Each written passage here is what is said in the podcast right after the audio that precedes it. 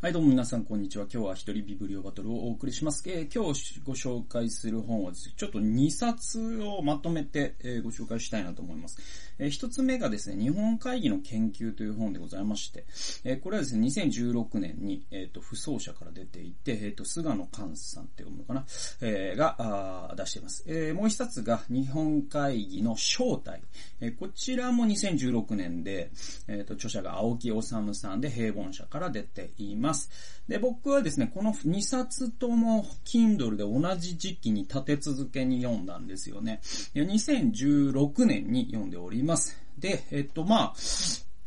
あの、この2冊を合わせて、まあ、あの、両方ともテーマが日本会議なので、で、えっと、両書とも、なんというか、あの、日本会議について知るには非常に、えっ、ー、と、有益な書物なのでおすすめします。どっちがいいとか、もう好みによるんじゃないですかね。両方とも面白いですよ。で、で、結構話題になったんですよね。この日本会議の研究、日本会議の正体。この2冊結構話題になりました。で、えっと、どこからね、皆さんにね、説明していこうかと思うんですけれども、まずですね、日本会議というものは何かということがあって、まあ、それは、あの、どっから行けばいいんだろうな。うんとね、まあ、今のね、その、あ安倍政権、えー、を読み解く上で、日本会議というのはすごく大事です。えー、なぜなら、ま、安倍さんを、ま、首相にした勢力、の中核をなすのが、その日本会議。そして日本会議えっと、もう一つですね、新党国会議員連盟だったかな？なんかそういう、えー、やつがあるんですね。えっ、と、で、それとすごくですね、またあの、お親親和性が高い。もうほぼ、まあ、あの、同じルーツを発するものがあって。で、えっと、まあ、何にも知らない方もいるのかな、まあ、いるとしたら、どこから説明すればいいのかずっと考えてるんですけど、なかなか難しいな。で、まず、日本会議って、なんかね、あの、よく言われる秘密結社みたいなものとは全然違うんですよね。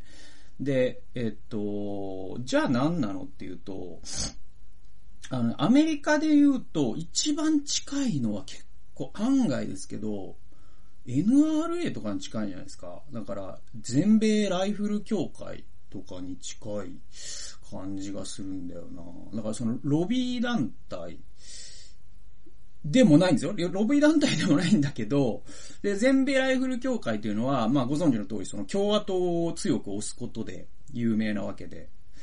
で、えっと、ね、トランプが NRA からものすごい額の献金を受けてるっていうのも有名な話です。で、全米ライフル協会というのはそのね、銃規制という法律に反対する、団体ですね。で、そういうそのロビー活動を行って共和党の政治家を通したりとか、そういうことをしている。団体です。えっと、全米ライフル協会について知りたい人はぜひですね、あの、マイケル・ムーア監督のですね、えっと、ボーリング・フォー・コロンバインという映画がありますけれども、えあれを見ていただけると、全米ライフル協会についてはよくわかります。で、えっと、じゃあ日本会議って何なのなんですけど、これはだから、あの、秘密結社みたいなものとは違う。だけれども、まあ、あの、ロビー団体に近いんじゃないかなと僕は思いますね。で、うーん、まあ、さらに言えば、こう、今の、ま、日本のその、国家主義的な、まあ、右翼的なと言ったらいいんでしょうか。あそういったあ考えを持つ人たちの、まあ、地道な活動なんですよ。うん。で、非営利団ってことになるのかな？どういう法人なのかわかんないですけれども。でもなんか一般社団法人の、まあその手のものだと僕は把握してるんですけども、そういうものですよ。で、会則とかもあるし、規約もあるし、ホームページで公開されています。で、えっと、この日本会議の研究の方で、菅野さんの方に端的にですね、日本会議の目指すものっていうのが書いてあって、これはもう日本会議のホームページからの抜粋です。だからこれ別に何の色もついてない意見ですけれども、意見というか、その記述です。ただ、日本会議の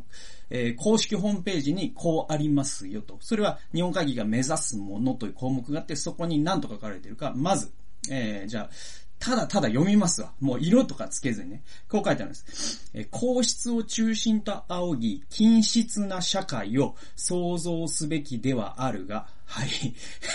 すごくないですか？天皇を、おまあね、中心とし、まあ、これは別に僕も、あのね、日本という国にから天皇がなくなれとは僕は共産党員のようには思ってないですけど、え、だけど、その、えー、均質な社会ってすごくないですか？均質な社会を目指すってすごくないですかこの、この多様性の時代にね。それもちょっと笑っちゃうんですけども。はい、じゃあ。ではあるが、それを妨げるものがいくつもある。一つ目、昭和憲法がその阻害要因となっているために、はい。会見した上で、昭和憲法の副産物である行き過ぎた家族観や権利の主張を抑え、はい。すごく、もうすごいですよね。だから、今のも日本国憲法現行の日本国憲法が、その均質な社会の出現を拒んでいると、日本会議は考えています。はい。で、えっ、と、それは日本、えー、昭和憲法というのが個人の人権を尊重しすぎるっていうことなんですよ。彼らの不満はね。えー、二つ目、えー、靖国神社参拝等で国家の名誉を最優先で、最優先とする政治を遂行すると、遂行し、はい、つまり、えー、っと、まあ、総理大臣とかが、靖国神社を、うん、参拝するようにね、えー、頑張ろうっていうことですね。はいはいはいはい。はい、次、えー、3、えー、国家の名誉を担う人材を育成する教育を実践し、国家の名誉を担う人材を育成する教育を実践し、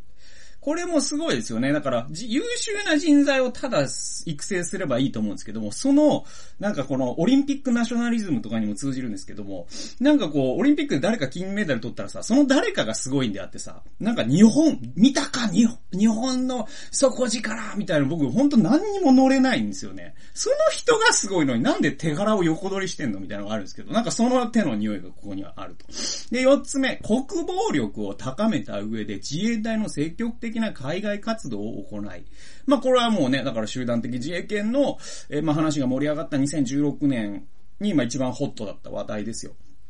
で、5番目。もって各国との共存と共栄を図る。と、要約することが、えー、できよと。はい。こういうことなんですよ。はい。ね。えっと、だからこれ6、だから順番違うのか。1、だから、えっと、6個あると。項目が6個あって、1つは、均質な社会を創造すること。2つ目が、昭和憲法をなくすこと。ね。それによって人権を抑制することね。えー、3つ目が、靖国を参拝すること、とにかく。えー、4つ目が、もう国のために働く優秀な人たちを育成すること。えー、5つ目が、あ国防力を高め、自衛隊を積極的に海外に派兵していくこと。えー、6つ目が、えー、持って各国との共存共栄を図るすごいですよね。だから、なんで1から5の、その結論が各国との共存共栄だっていう、その論理的帰結がだいぶ僕はその論法的に強引だとは思うんですけれども、でもまあ100歩譲って、まあこういうことを言ってる団体だということを彼らは公表してて、それを別に暗黙裏に、なんていうの、秘密裏に行ってるわけではないから、別に僕はそういう団体があるのはいいと思うんですよ。あるのもいいと思うし、全然あっていいと思う。それは言論の自由のね、えー、一つの、まあ、彼らがあんまり好まないところのだけれども、ね、そういう格好付きで言えば、言論の自由の一つのあり方として僕はすごくいいことだとと思います。で、逆のは、ね、主張する人もやっていいよっていうことだし、そういうルールのもとでやればいいと思うんですよ。で、ただですね、この日本会議のですね、えっ、ー、とね、じゃあね、ルーツっていうのが、またこれがね、こっちを知りたい人はですね、ぜひね、日本会議の正体の方をですね、読んでほしいんですけれども、そうするとね、すごいね、面白いことが分かってくるんですね。えっ、ー、とね、日本会議のね、正体というものを知る上で一人のキーパーソンがいて、それがですね、谷口正春という、多分皆さん聞いたことないと思うんですけれども、えー、谷口正春さんというですね、えー、そういう人なんですよ。で、この人は何の人かというと、宗教家なんです。で、具体的に言うと、成長の家っていうね、宗教が、まあ、信仰宗教のジャンルに入ると僕は認識していますが、あの、成長の家って聞いたことある人もいるんじゃないかな。なんかバス停とかにさ、なんか冊子が置いてあったりとかするイメージなんですけど、僕の中では。だからそういう、いわゆるだから創価学会はメジャーですけれども、ちょっとマイナーな、まあ日本にルーツを発する、戦後に出てきた まあ戦後にね、運動が大きくなった新興宗教の一つに、成長の家っていうのがあるんですよ。その創始者ですね。これが谷口正治さんっていう。で、大谷総一という、まあ、あの、ノンフィクションのね、大家の人です。この人が谷口正治論について書いてるんですって。で、これを、青木さんがですね、日本会議の招待の中で書いてるところを抜粋します。えー、大谷総一の谷口正治論は、彼と成長の家の本質を端的に唱えているという前置き、前置きをした後に、こう言ってるんですね。金を儲けると言っても、彼、過去、谷口正治としては、分泌による他はないと。で、でそれもこれまでの経験から言って、たまに単行本を出すくらいでは生活が安定しない。個人雑誌という形で好きなことを書いて一定のファンを獲得し、これを少しずつでも増やしていくことを考えるのが一番確実で永続永続性のある方法だと考えたと。えー、っと、だから、あの、谷口正治さんはですね、すごいですね、まあ、あの、新興宗教の、ね、えー、トップだったんだけれども、成長の家の。まあ、彼の、その、ビジネスマンとしてのというと、怒られるんかもしれないけど、でもね、あの、宗教って、だから、そのね、宗教って二つあってね、教義の宗教と講義の宗教が僕はあると思うんですよ。でね、僕が、この、ね、えっと、動画とか、ポッドキャストとか、メルマガとかで発信するときに、僕が宗教という言葉を使うとき、その時はほとんどの場合において、教義の宗教の話をしていて、それはだから宗教性とかって言われる時の宗教です。えー、で、教義の宗教となると、あ、ごめんなさいね。どっちが教義でどっちが講義っていうのは、ちょっと、あれですけど、うん、一応僕なりに、えー、理解すると、教義の方では、うんと、その母数が少ない方のね、えっ、ー、と、宗教というのは僕にとっての宗教の定義は、えっ、と、その真実に肉薄したいという人間の欲求があって、そのまあ真理を知りたいとか、神について知りたいとか、そういう、その、そしてまた救済を得たいとか、そういう欲求に対して応答していくものを教義の宗教としましょう。で、講義の宗教は何かというと、まあ、あの、組織としての宗教って考えましょうよ。でね、組織としての宗教って考えたときに、それは多分にビジネスの要素をですね、含むんですよ。なぜなら、あの、宗教団体とはいえ、お金が必要だから、お金を集めなきゃいけないんですね。で、カトリックとこの場合はそれを上手にやってですね、そのね、えっ、と、死んだ時に煉獄というものを彼らは想像して、その、だからもう、あの、聖書に書かれてない煉獄というものを作っちゃったんだから、カトリックは。で、その煉獄という場所で、えっ、とね、えー死んだ時にすごい寄付をすると、そのね、えー、現世での罪が洗い流されるから、その煉獄から天国に行けるよっていう、まあ、物語を作ることで集金制度を作っていったっていうのがカトリックのやり方だったと。でね、やっぱね、そのメジャーになる宗教っていうのは、その講義の宗教ね。講義の宗教としてメジャーになる宗教っていうのは、えー、いろんな形で、えー、いろいろ程度の違いはあれ、またやり方の違いはあれ、ビジネスセンスがあるんですよ。これが端的に言ってしまえば。で、えっと、まあ、創価学会もビジネスセンスがあるんで、あるんですよ。で、えっと、谷口さんもビジネスセンスがあったって言うんですね。で、もし谷口さんに、えー、ただの宗教家としての資質しかなくて、ビジネスセンスがなかったら、えー、成長の家っていうのは昭和を代表するような新興宗教にまでは成長していなかっただろうと。で、どんなビジネスセンスがあったかというと、彼はですね、えー、まあ、すごいですよね。この時代に、メルマガみたいなことをした。で、またオンラインサロンみたいなこと、今で言うオンラインサロンみたいなことをこの時代にやり始めた。だから、そういう先見の明があったわけですよ。で、具体的にはその個人的な雑誌というものを発行するんです。ね。で、この個人的な雑誌というものの部数を伸ばしていくことで、その収入を安定させ、さらにその信者も増やしていくという、その一石二鳥を狙って、それがかなり成功した。で、これいわば今で言うとオンラインサロン的なあり方だったんですよね。すごいね、ビジネスセンスがある。これ何の話を僕してるんですか？で、でもちゃんとね、見本会議の話に行きますよ。で、あのね、で、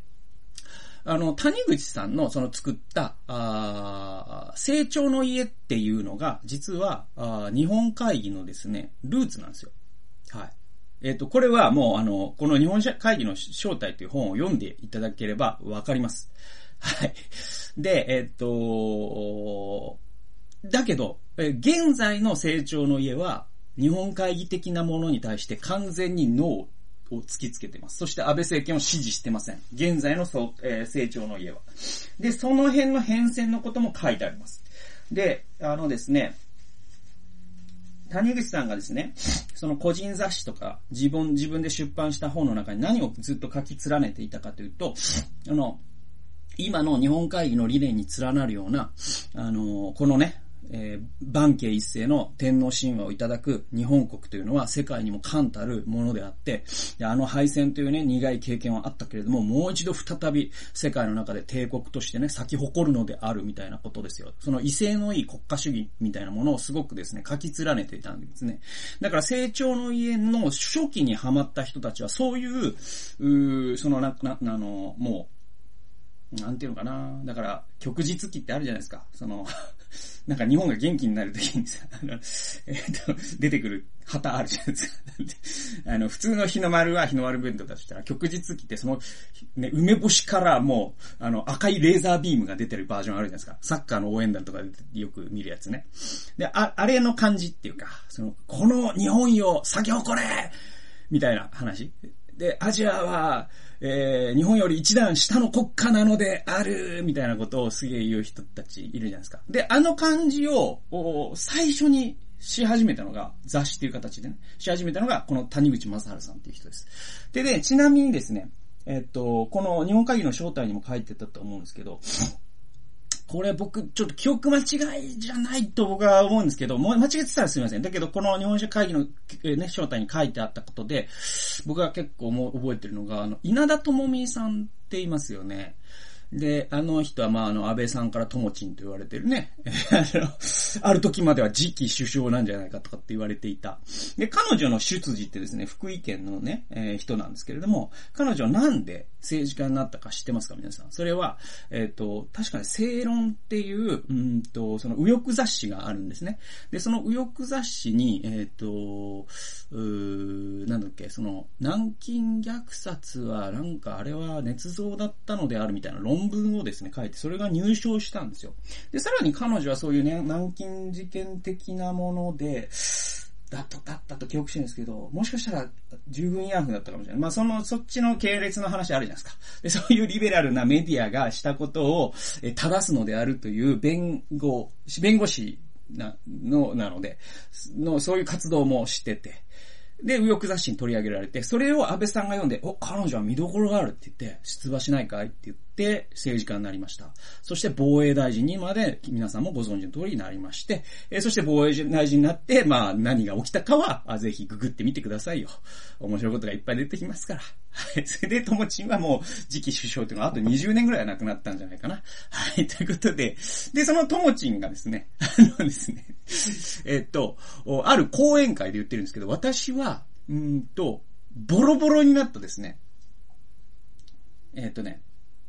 あの、谷口正治さんの書籍をね、ボロボロになった谷口正治さんが書いた、なんていう本だったかなタイトル忘れちゃったな忘れちゃったなとにかくね、あの、有名な本があるんですよ。その、谷口正治さんの代表作とされる、その、国家主義をね、日本に、に国家主義の種をまいたね、その初期の本があって、この本を私はもうボロボロになるまで読みました。つって、付箋もいっぱい貼ってますって言ってる講演会の、これ確か動画も出てくるんですよ。だから、その今の、その、じゃあ谷口正治さんの急に何その宗教家の話して何なの？陣内と。皆さん思ってるかもしれませんけど、これすっごい関係があって、谷口正治さんこそが、今のその安倍的なるもの、えー、稲田智美的なるものと言ってもいいんでしょうか。ね、えー、そういったものの、実はルーツに谷口さんがいるんですよ。ところが、実はそっからにルーツがあるにもかかわらずですね、ある時期から成長の湯はもうこのなんていうかもう、この人たちがついていけないと、成長の家の方が思い始めるんですよ。それはもう谷口さん亡き後だと思うんですけれども、えつまり、もうこんななんか、そういうことじゃないんだと。日本がすごいっていいんだけど、なんか、そういう政治的なことを言ってるんじゃなくて、もっとその理念的なことを我々言ってるんであってっていうのもあり、え途中からですね、成長の意はリベラル路線にね、転換してですね、えそして、えー、なんだろう、その国家主義的なものと対峙するようになる。まあ、これ結構よく起こることで、昔だから、昔だとだから、小林義則さんね、あの、お坊ちゃまくんの、あの人ゴーマニズム宣言とか書いて、で、その後戦争の本とか書いて、で、すごい右翼のね、なんか神様みたいに祭り上げられてたけど、今はもう完全に右翼を批判する側に回ってて、もうこいつらにはついていけないと思ったんでしょうね。まあそんなことが、まあ成長の家にも起きまして、現在はだから成長の家というのはすごいたもとを分かってるんだけど、元々のルーツは成長の家にあるんですよ。で、えっと、青木さんの方に戻りますと、青木さんはまあ、基本的なスタンスとしては、日本会議というものをまあ、批評的に見ている、批判的に見ているわけですよ。で、それはぶっ潰せとかっていう意味じゃなくて、その皆さん、あのね、有権者として、その安倍さんとかを理念的に支えているものが何なのかというのは少なくとも知っといた方がいいよっていうことじゃないですか。ね、トランプを支持するのはいいけれども、それ、トランプに経験し、えー、けん、ね、多額の献金をしているのが誰なのか、それはね、全米ライフル協会であったりっていうことを、その構図っていうのはやっぱ有権者として知る権利があるし、知る義務すらあると僕は思うんですね。で言うと、じゃあ日本会議、その安倍さんとかを、その理念的に支えている日本会議というものが一体どんなものかを知った上で、なおかつ支持するのは全然いいんだけれども、少なくとも知ろうよっていう話なんですよ。で、じゃあ、えー、青木さんがどう問題提起してるかと、こう言うんですよ。ただ、日本会議の中枢には成長の家の元信者、えー、神社本庁などの宗教心があると。ね。その宗教心に裏打ちされた運動や主張は、時に近代民主主義の大原則を安易に逸脱し、踏み越え、踏みにじると。ね。天皇中心主義の賛美と国家主権の否定。はい。えー、だから、まあさっきの理念のね、最初のところにもありましたけれども、彼らはまあ天皇中心主義というものを賛美していて、その国民主義です。あ、ごめんなさい。国民主権の否定。えー、国民に主権があるという現行憲法のその根本の部分を彼らは嫌がってるんですよ。これすごいですよ。つまりだから、西側諸国から脱退するってことだからね、極論を言うとね。もう、もはや、あの、民主国家っていうものから、民主国家じゃなくなりたいっていうのが彼らの本音なんで、そこは分かっててねってことですよ。で、えっ、ー、と、再生一致。これあの、祭りごとと、祭りごと、二つの祭りごとですね。その 訓読みすると。だけれども、とえっ、ー、と、祭事の、うん、祭りの、うん、祭り。そして政治の祭りですね。政治も。で、えっと、だから、その、宗教と、宗教の祭りと政治の祭りがあるんだけれども、これを一致させたいという限りない道家。彼らはそれに憧れてる。ね、宗教と政治を一致させることに彼らは憧れてるんですね。で、政教分離というものを否定しようとしてます、彼らはね。で、日本は世界にも稀な伝統を持つ国家であり、国民主権や政教分離などという思想と国柄には合わないと彼らは思ってるんです。そんな主張を、例えば日本会議を取り仕切る、えー、カバシマという人がいるんですね。この人は兵役の閉鎖で口にしてきたわけですよ。ね、かばさんという日本会議の重鎮がいて、その人はずっとそういうことを言ってきたんです。国民主権っていうのは否定しなければいけないと。でね、えっと、政教分離っていうのはもうやら、やらない。えー、政教一致だと。で、この、ちなみにその政教分離の今日、の部分、つまり宗教の部分はもう国家神道一択なんだと。キリスト教とかはもしかしたら排除されるかもしれないですね、その場合はね。えー、で、えっと、日本は世界にもでん、ね、稀な伝統を持つ国家であり、国民主教と、国民主権とか政教分離なんでっていうのは西洋から入ってきたアイディアではないか。そんなものはいらないって彼らは、かばしまさんっていう人は言ってきたんですよ。そういう人たちがリードしてきた日本会議という団体が今の安倍政権とかを支えているという構図を皆さん知っとこうねっていう話です。で、それは同時に日本会議の運動と同質性、えー、連関性を有する安倍政権の危うさをも浮き彫りにするんじゃないのって、えー、青木さんは言ってています。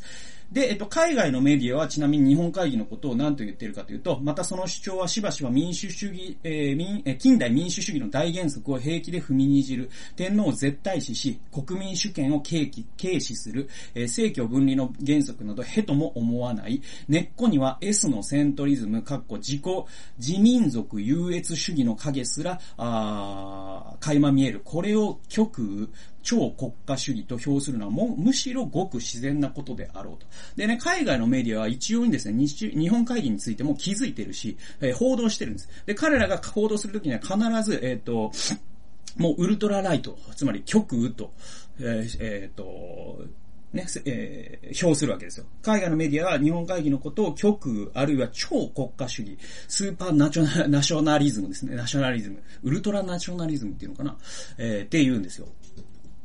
で、だから、ね、えっ、ー、と、ドイツにおけるネオナチとか、あそういったものと同じ、えー、箱に、カゴに入ってるんですね。海外のメディアが日本会議を表するとき。で、日本会議側の人はすごいそれはね、怒るんですよ。いえ、我々は中道だって言うんですよ。マジかよって、マジかよと。だからそれ言い張るのは結構なんだけど、人から見えたらどうなのっていうのがあるじゃないですか。ね だからさ、だからさ、もう、もう、あの、ね、ウエスト200センチぐらいある人が、わ、私は中肉中背だって言い張るのはもう、もうそれは、もう言い張られたらもうさ、否定できないけどさ。だけどいろんな人並べてみてよ。どう？つって。でもそれでも、中肉中背だって言ってるのがやっぱ日本会議的な、日本会議側の人たちの言う、我々が中道だって言い続けてることの、なんていうか、滑稽さというかですね、おかしさというか、だから、外から目線っていうのを一切受け付けないっていうのも彼らのなんかこう、うん、特徴でもあるんですよね。でね、えっ、と、で、結局は、その安倍さんに、か、まあ、その当時、その集団的自衛権の採決のやり方であったりとかいろんなことが言われていて、で、その結局はその、じゃあ安倍さんってどうなのっていう話になっていくんですけれども、でね、カーヌレーが、その安倍さんがもともと日本会議的なものにすごく親和性が高かったのかどうかっていうことも、この日本会議の正体では最後に検証されていくんですよね。で、僕も安倍さんのじょ、えー、っとね、著作も僕、多分安倍支持者よりも読んでますよ。結構僕3冊ぐらい読んでますからね。安倍さんの、が著者になってる本をね。で、安倍さんをすごい応援してる人で、そんだけ読んでる人僕いないあんまりいないと思ってて、だから僕は、安倍さん支持者よりも安倍さんをちゃんと見てます。という自信があります。で言うと、で言うと、うんと、そのね、青木さんも安倍さんはやっぱり追ってて、で、じゃあ、彼がなんでこういう風に、えー、ね、えー、なんだろう、日本会議的なものとすごく、ね、結託していったのかっていうのは、いろいろあるんですよ。まあ、いろいろあります。安倍さんの場合はですね、まず、あの、おじいちゃんがありますね。その、おじいちゃんへのコンプレックスっていうのがあって、うんと、実は安倍さんのお父さんも安倍晋太郎さんと言いますけれども、この方も大臣まで行って次期首相と言われてたんだけれども、道半ばにして、まあ、あの、早くして亡くなってしまったんですよね。だから安倍さんのお父さんがもうちょっと長生きしてたら僕はいい政治家になったんじゃないかなと思っていて、えすごく残念なね、人材だったんですよね。えー、ところがですね、安倍さんってね、実はね、お父さんにはね、全然ね、あのーなんていうか愛情がないって言うとあれだけど、全然ね、感情的な結びつきを感じないんです。つまり、安倍さんが、その、ね、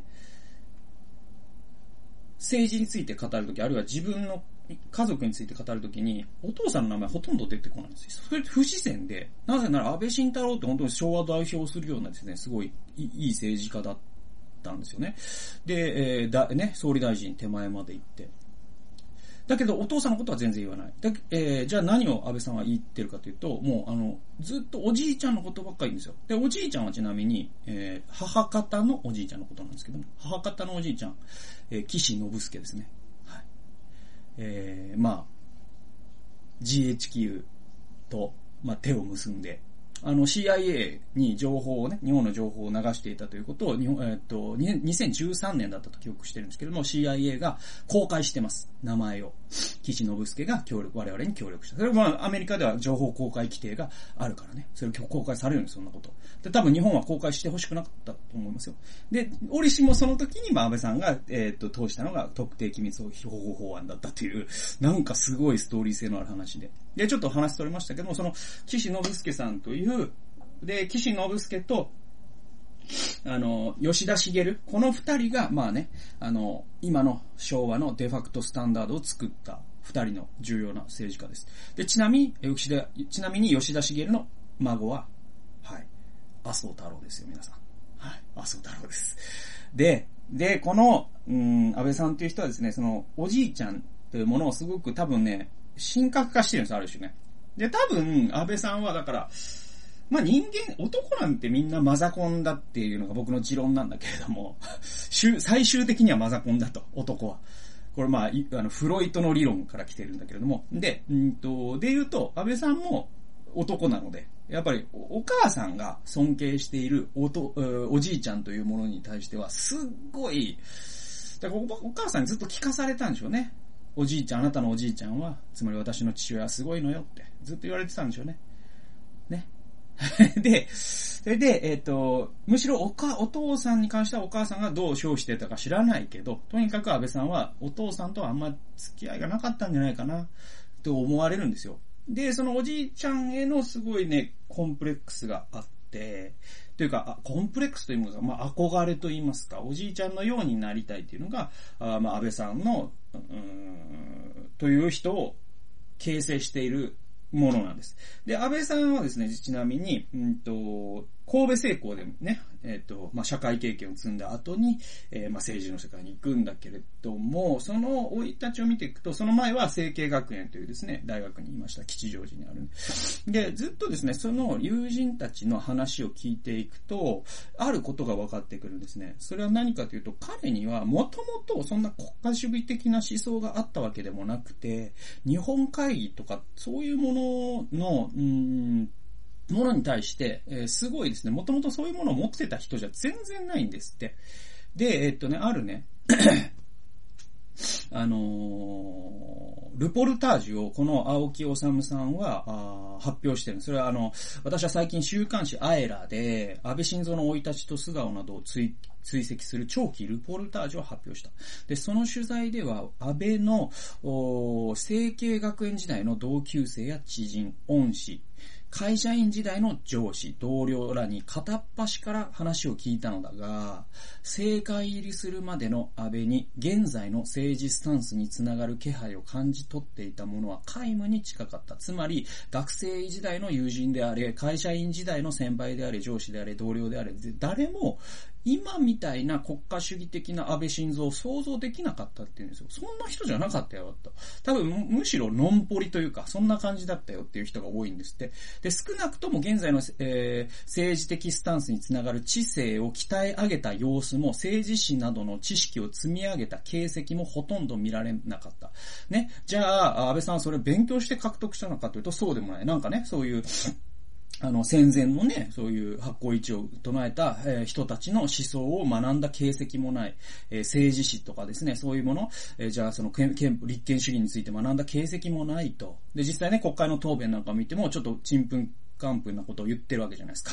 なんかマグナカルタがうんぬんとか言ってるし、なんかもうひどいのに至ってはなんか17条憲法？そのとか、あれも日本会議が確か言ってるんだけど、だから、あれ憲法じゃないからね。聖徳太子の17条憲法。だから憲法っていう名前なんだけど、あれだから少林寺憲法がコンスティテューションですって言ってるようなもんで、ちょっと待って、ちょっと待ってっていう、ちょっと待ってっていう話なんで、だからその、要はその今の立憲主義というもののそのルソーとかね、そういうことを学んだ様子も全然ないと。で、そんな安倍を会社員時代の上司はこんな風に評したと。つまり、この会社員時代の上司っていうのは、その安倍くんをね、ずっと見てきたと。で、政治家になった時も見てきたし、今まで総理になる、えー、家庭ももちろんね、心の中では、かつての後輩ですから応援してきたし、ね、でもね、えー、今の安倍くんを見たときに、えー、これで本当にいいんだろうかって思うんだと、この上司は言うわけですよ。で、えー、じゃあ、この上司が言ってるのはこう言ってるんですね。子犬が狼、狼の子と群れているうちに、ああなってしまった。僕はそう思っていますと。えー、つまり安倍さんは、そもそも無色透明というか、子犬みたいなもので、だけれども、さっき言ったような、あその日本会議の重鎮の人ね、えー、っと、なんだ、えー、かばしまさんですか？あそういった人とか、まあそういう日本会議周りの、すごいですね、うん。あの、まあ、割と極端なね、思想を持つ、日本を明治に戻したいと思っている人たちと、じゃれ合っているうちに、実際に狼みたいになっちゃったっていうのが安倍さんの本質で。っていうのが、まあなんかこう、悲しくもあり、結構僕は説得力があったんですよね。今まで僕は安倍さんのね、書いてきたものなんかも読んで、ああ、なんか納得だなっていう感じはしますね。はい。まあそんなことでね、あのー、まあ日本会議、その、安倍さんを支持される人も、ね、支持してないよという方も、ぜひですね、日本会議というものが何なのかということを、ね、えー、知っとくっていうのはすごい大事なことだと思うんですよ。ね、えー、だから、あの、支持するにしても、支持しないにしても、やっぱりその人の、背景にあるものが何なのかということを、やっぱ知っとかないと、指示も指示しないもないじゃないですか。知らないものをなんか、ふんわりとした印象だけで指示するとか指示しないとかっていうのは、なんていうか、あの、それは、